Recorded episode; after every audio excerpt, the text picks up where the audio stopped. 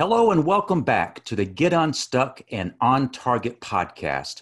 I'm Mike O'Neill with Bench Builders. We're speaking with successful business leaders to uncover tips to help you break down the barriers that are keeping you or your business stuck. Joining me today from Virginia Beach is John Holly. John, welcome. Hey, good to see you, Mike. John, I've been looking forward to spending time with you for a variety of reasons. One is John is a master facilitator, and I have already, in my time with John, have picked up on a number of points that I hope I can use as a facilitator. But companies turn to John for executive team building and strategic planning sessions. Pre COVID, this was typically done in person. Now, everything that John does for his clients can be done virtually. So let's get started, John. All right. You, you've got a background that's really fascinating. Can you kind of give a sense of our listeners, kind of what led you to the place you are right now as a master facilitator? I think, like anything else in life, uh, it happened by accident completely.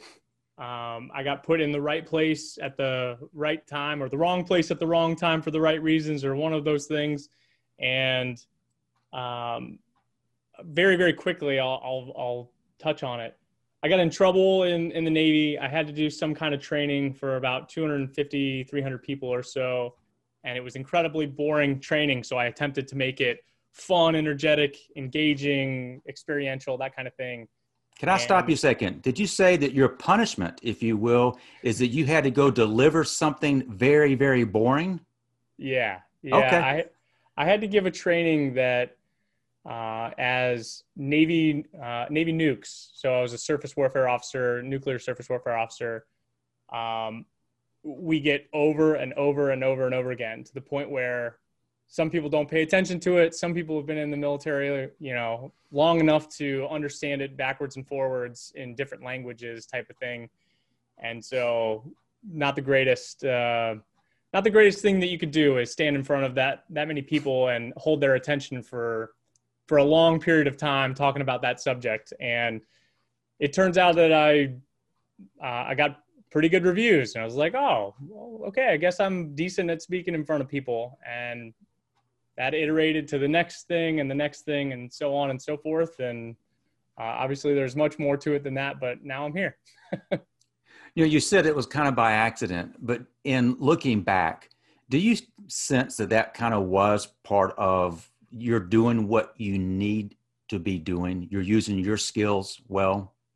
You know i i absolutely think so. Um you know my my whole life leading up to that point everything was a was a stepping stone from one thing to the next thing to the next thing and it was a, it was a matter of time until I crossed the pond, you know. So I, I, definitely think that it was towards using what I was actually good at, what I actually cared about, and what I actually really enjoyed. So, um, so absolutely.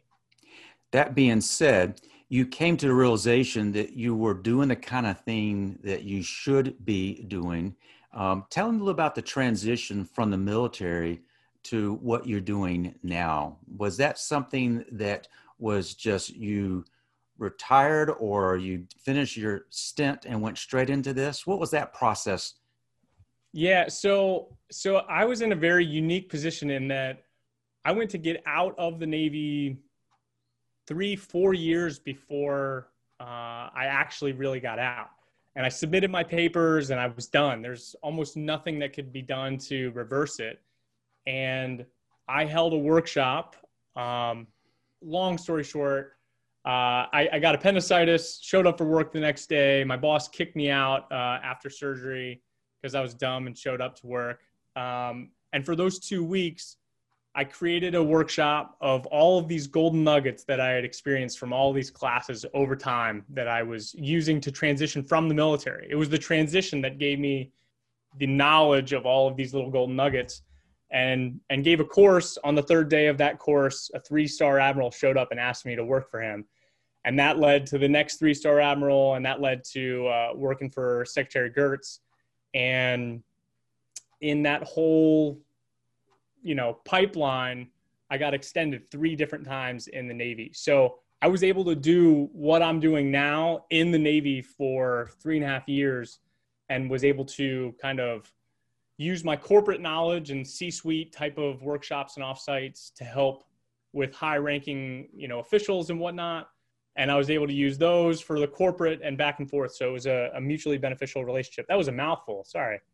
No, it's a mouthful, but it's a fascinating story because it was not as if you left the military and went cold turkey. What you're describing is you had a relatively long on ramp that prepared you for the kind of work that you are doing. If you would describe the audiences that you were working with then to the audiences you're working with now, you mentioned that one of the first assignments you got that kind of gave you a sense, hmm, I may have a knack for this, is that you were assigned to deal with a topic that most people would view as very, very boring and that your audience would not be engaged. How would you compare and contrast a military audience with your clients nowadays? Uh, well, I people are people, and and whether you are a group of admirals or you're a group of C-suite executives or you are a high school football team, uh, the dynamics of people in groups are, to me personally, the same.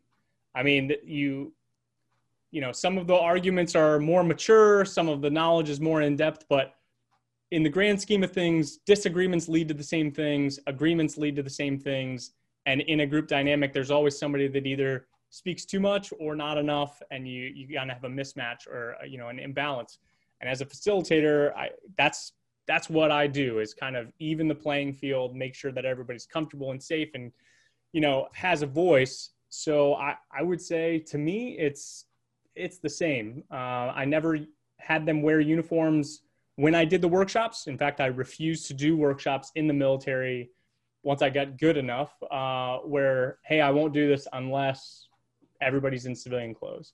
So it's been the same to me. Um, the last thing that I would add is the buildings outside of military bases and the offsites for corporate are more interesting, beautiful, fun uh, than on a compound somewhere. So.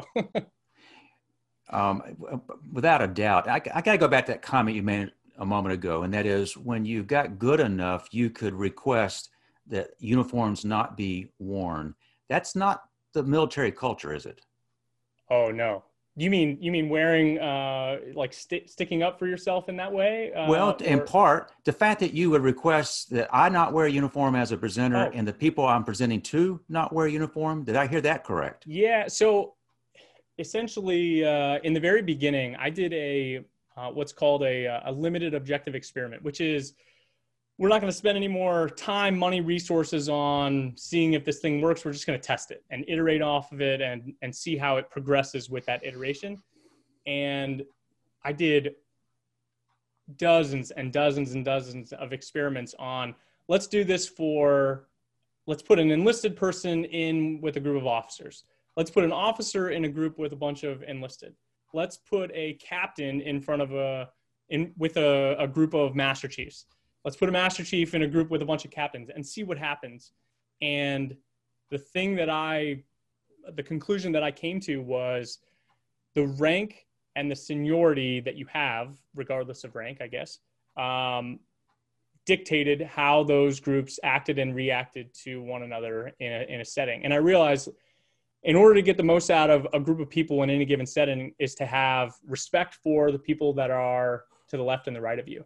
Um, regardless of rank seniority background etc as long as you respect the the setting that you're in and the people that you're next to um, you're going to be able to get to a, a better solution together than you would by yourself so started doing it and it uh, it worked so, John, our listeners are leaders.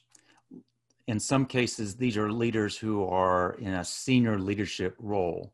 And what you are acknowledging is sometimes, though leaders in the civilian world don't necessarily wear their rank on their shoulders, the fact that they're in the room can change the dynamic, if I'm hearing okay. that correctly. Yeah, no um, question. Um, in fact, one of, I, I'd say, the top three or four questions that I get asked from anybody bringing me on is should I attend or should my boss attend? And the the best answer is it depends. It absolutely depends on their personality. It depends on what you're attempting to accomplish. It depends on the uh, the venue. I mean, it, there's so many different things that it depends on, and I have a different answer for almost every group. You know, sometimes I will take the absolute most senior person, and I'll have them be part of the entire workshop. Sometimes I'll have them only come in in the very first hour and excuse me, and come back in the very last 30 minutes to an hour. It just depends. Uh, but you're you're spot on. Just just having that presence there, um, it's the same as being in a group of somebody that you know won't take no for an answer or always takes yes for an answer. You can steamroll, uh, and you understand how that dynamic works, where you're going to get your way, and so I'm not even going to try type of type of thing. So you got to be careful about that too. John, we've talked a little bit about the military experience you have. Um, and I know you've been out in the military. How long have you been out? Uh, I got out at the very, very end of February.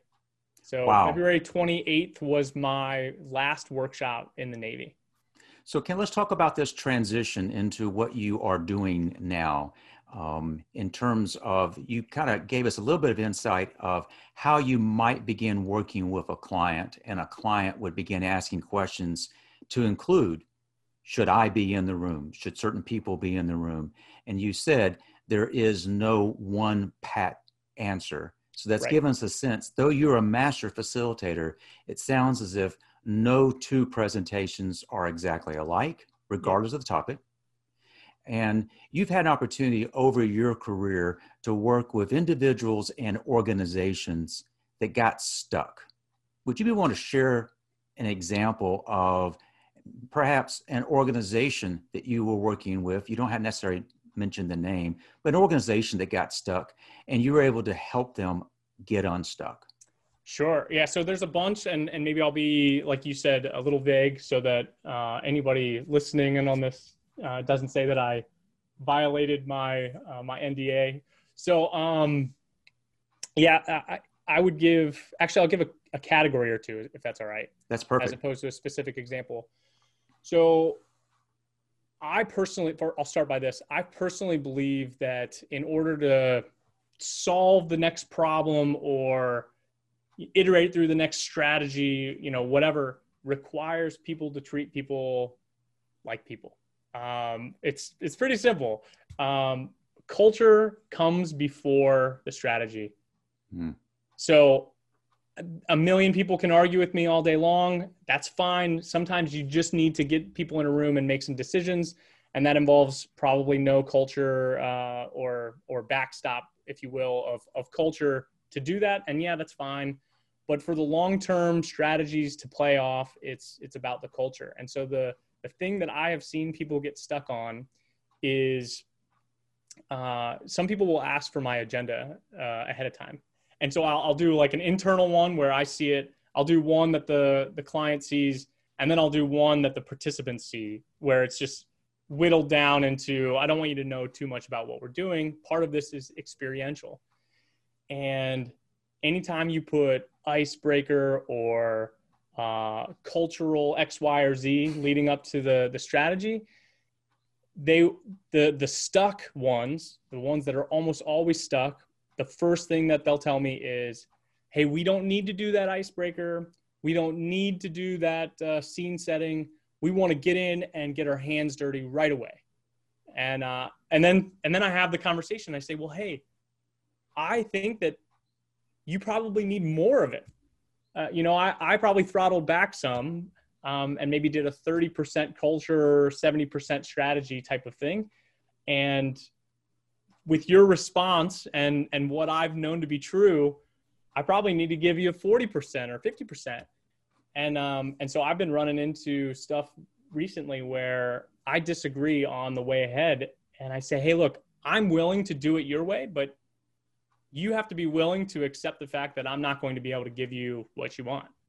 You want a strategy that be able, that's able to uh, get the communication and collaboration in sync, in lockstep with each other. There's buy-in, etc. I'm not going to be able to do that without attempting to tackle these things. So that was a very uh, vague answer on on my part.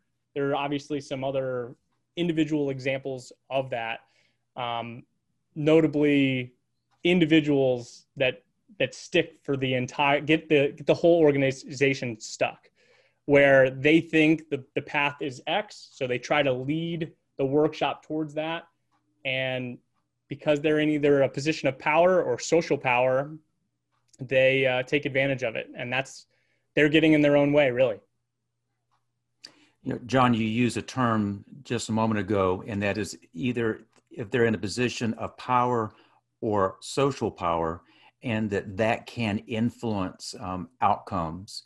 And therefore what i'm hearing you describe is you said it's your sense that culture comes before strategy and that there are times you begin working with clients and they say no no no let's get to work. Let's get this done. Let's get this done. Let's get this done. And you have found that if you are able to work through i described you as a master facilitator that focuses on team building and on strategic planning. But to some extent it sounds to me that the process that you like to follow with clients really no, no matter what brings you in it sounds as if you are attempting to do that very thing. Team building from a cultural standpoint strategic planning meaning what are we going to do going forward? Is that an accurate read? Absolutely. And i think it's a various uh, degrees of of either or some teams are have brilliant minds and they somehow put the cultural piece to the side and they treat each other like uh, they'd want to be treated type of thing. I know it sounds very silly, but um, they can do uh, lock yourself in a room and solve some problems very quickly and then get back to being friends and having beers types of thing. Not that you have to in order to have a good culture. Um, and then there are others that um, it, there's other ends of the spectrum where you are so broken that you have to do just the team building you you have to focus entirely on the team building to fix what's broken because it will ultimately lead to this domino effect of the next thing and the next thing and the next thing that progress your your institution forward so yeah it's both you know you described um, and i know you had to keep it a bit generic but situations where you sense that an organization uh, had gotten stuck and the the way you engage with them to kind of help them um, get unstuck. May I ask that more on a personal level? Yeah. When you were in the military and you made the decision, it's my time to move on, and you weren't afforded that opportunity. Did you feel stuck in that situation initially? Uh, absolutely, and scared and petrified, and uh, you know, basically from my from my standpoint you're taking care of a family you have a reputation that you don't want to let your coworkers down and your friends down you don't want to feel embarrassed uh, with your family and friends that you weren't able to do what you set out to do. So you're in a position of vulnerability where any decision that you make can be compounded in the wrong way or the right way.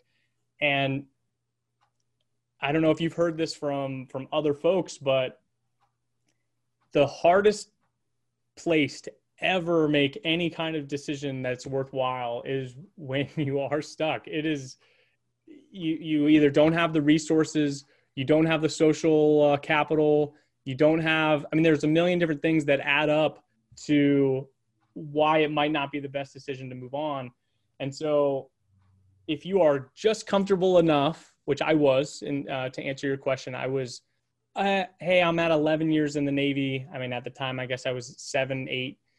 And uh, you're like, well, hey, everybody's telling me another 10, another 11 years, and you're done and you get a retirement and all this stuff. It's like the easy thing to do almost in their head. And you're like, I don't want to do that. How do I, how do you get out of this? And I got lucky. I really did. Um, I was afforded the opportunity to stay in, build my craft as I went through. But not everybody is as fortunate to uh, to have that long ramp, like you said earlier.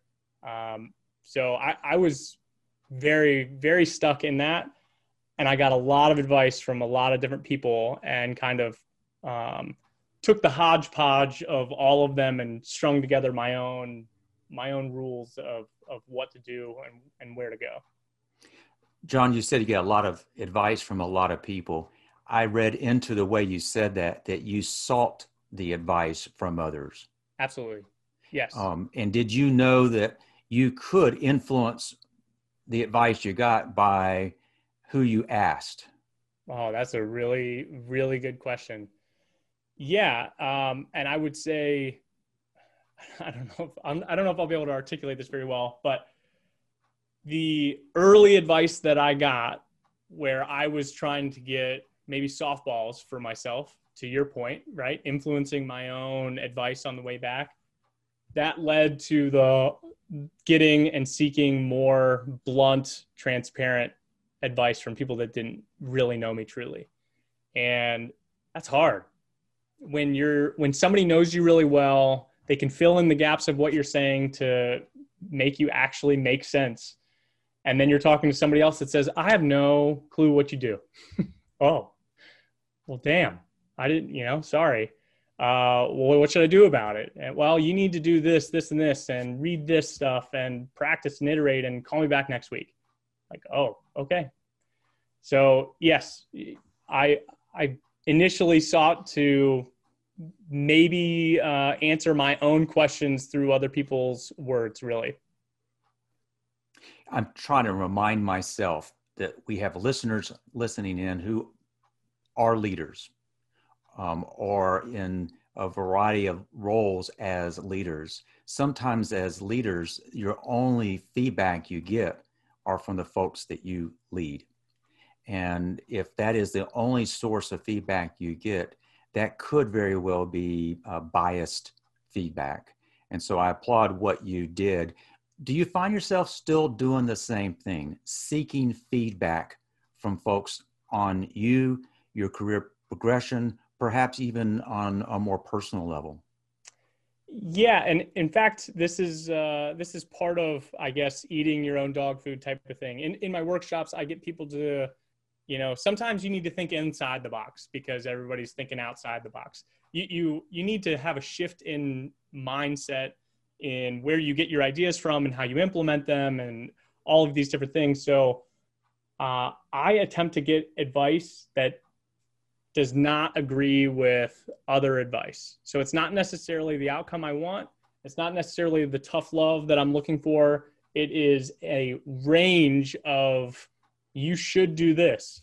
Well, if I'm listening to somebody that's been in the same career for 30 years that thinks that you need to do X, Y, and Z, if you ask them the question, is that what you did?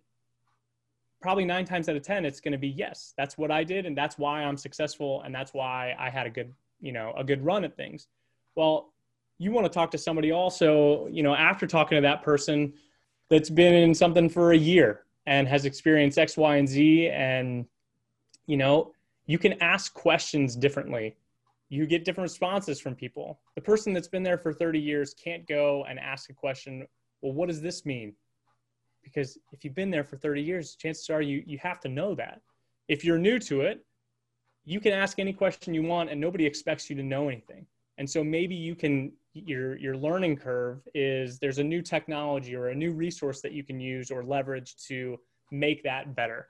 So i kind of take this hodgepodge of advice piece it together and uh, come up with my own my own path you know, I want to go back a moment to something you said earlier, and that is when you're working with clients and the focus is on strategic planning. And if they come to the realization that they, as an organization, are stuck, do you find that just the sense of being stuck tends to mean that there's a feeling that they're kind of walled off? And therefore, if they are walled off, might they feel even more in a box? And your challenge to them as an organization, your challenge to individuals is if you feel stuck, you're stuck in a box, you're going to have to use out of box thinking and out of box doing to get unstuck. Is that a fair summary yeah. of what you just said. Okay. Uh, yeah, I, I, definitely think so. Uh, and and like anything else, there's a spectrum. There are there are people that want to to do workshops in order to prove to the rest of the people that their way was the right way or that their way was the wrong way. Mm. Uh, and so you got to sniff that out in in discovery calls and whatnot to see you know what's the motive here the motive is not always let's get better, which sounds ridiculous, but you would be surprised. John, I have got to know you as someone who knows his craft, who has a, a knack for understanding the clients that you may be working with or, in fact, working with. But I also have kind of seen a more um, fun side to you. Um, do you try to incorporate fun into what is it you do with clients? Hundred percent. Yes. Okay. I I uh I mean you you might not see this now. I mean I'm sitting at a desk, right? I have some more room back here, so now I can do some cartwheels and uh, some fun stuff back there. But I I think that that is um, if culture culture is to strategy as fun is to culture, in my opinion. So being able to laugh, smile, joke, play. I mean that is human nature to enjoy your time with with people um, and that enjoyment brings trust. That trust brings transparency. That transparency leads to, you know, the strategy type of thing, right? I'm, I'm obviously cutting off some things there, but um, I laugh at my own jokes, uh, whether they are just miserable or actually funny. It doesn't matter either way. Um, I've always believed that the facilitator should have a vulnerable side to them and the humor is is mine. Um, I'm I'm going to laugh, joke, play, etc. You got to realize that all of it has a purpose in what you're attempting to accomplish. So if I'm sitting in a you know a, a very serious conversation, the only way that I'll use humor is to stop somebody from ruining it for everyone else or mm. talking over everyone else or give somebody a chance to speak that hasn't spoken yet. Um, so there's there's pieces and parts to use it for the greater good. John, I was about to reach for a piece of paper to write what you said down. And I think what I understood you to say is culture leads to strategy, but fun can heavily influence culture. Is it something along those yeah. those lines? Yep. Um, you also said something else that struck me, and that is to be effective as a facilitator, you recognize that you have to be vulnerable. Oh, yeah. And it sounds as if by extension, you're challenging the folks you're working with to also be vulnerable. Absolutely. No you know, question. In today's business client, you know, the, the way we operate right now, vulnerability is, is sometimes construed as a weakness. How do you counter that? Vulnerability is it a weakness? And if it is, why? If it's not, why not? Yeah, uh, I would say you can argue both. I could definitely argue uh, both, but I would say used in the right uh, in the right space for the right outcome that you're looking for, it is absolutely the tool. Um, but you can't just turn it on and off like a light switch. You can't can't be this person that is closed off from the rest of the group and strong arms everybody and then be vulnerable and expect people to care. Um, it is, like I said before, people are people. Um, if, if you have this uh, thing about you leading up to the, the vulnerability where people actually stop, pause, listen, actively listen to what you have to say, uh, it's going to create a momentum. It's going to allow them to be vulnerable and open up and when there's no more judgment from from the group when that happens more people will will join in.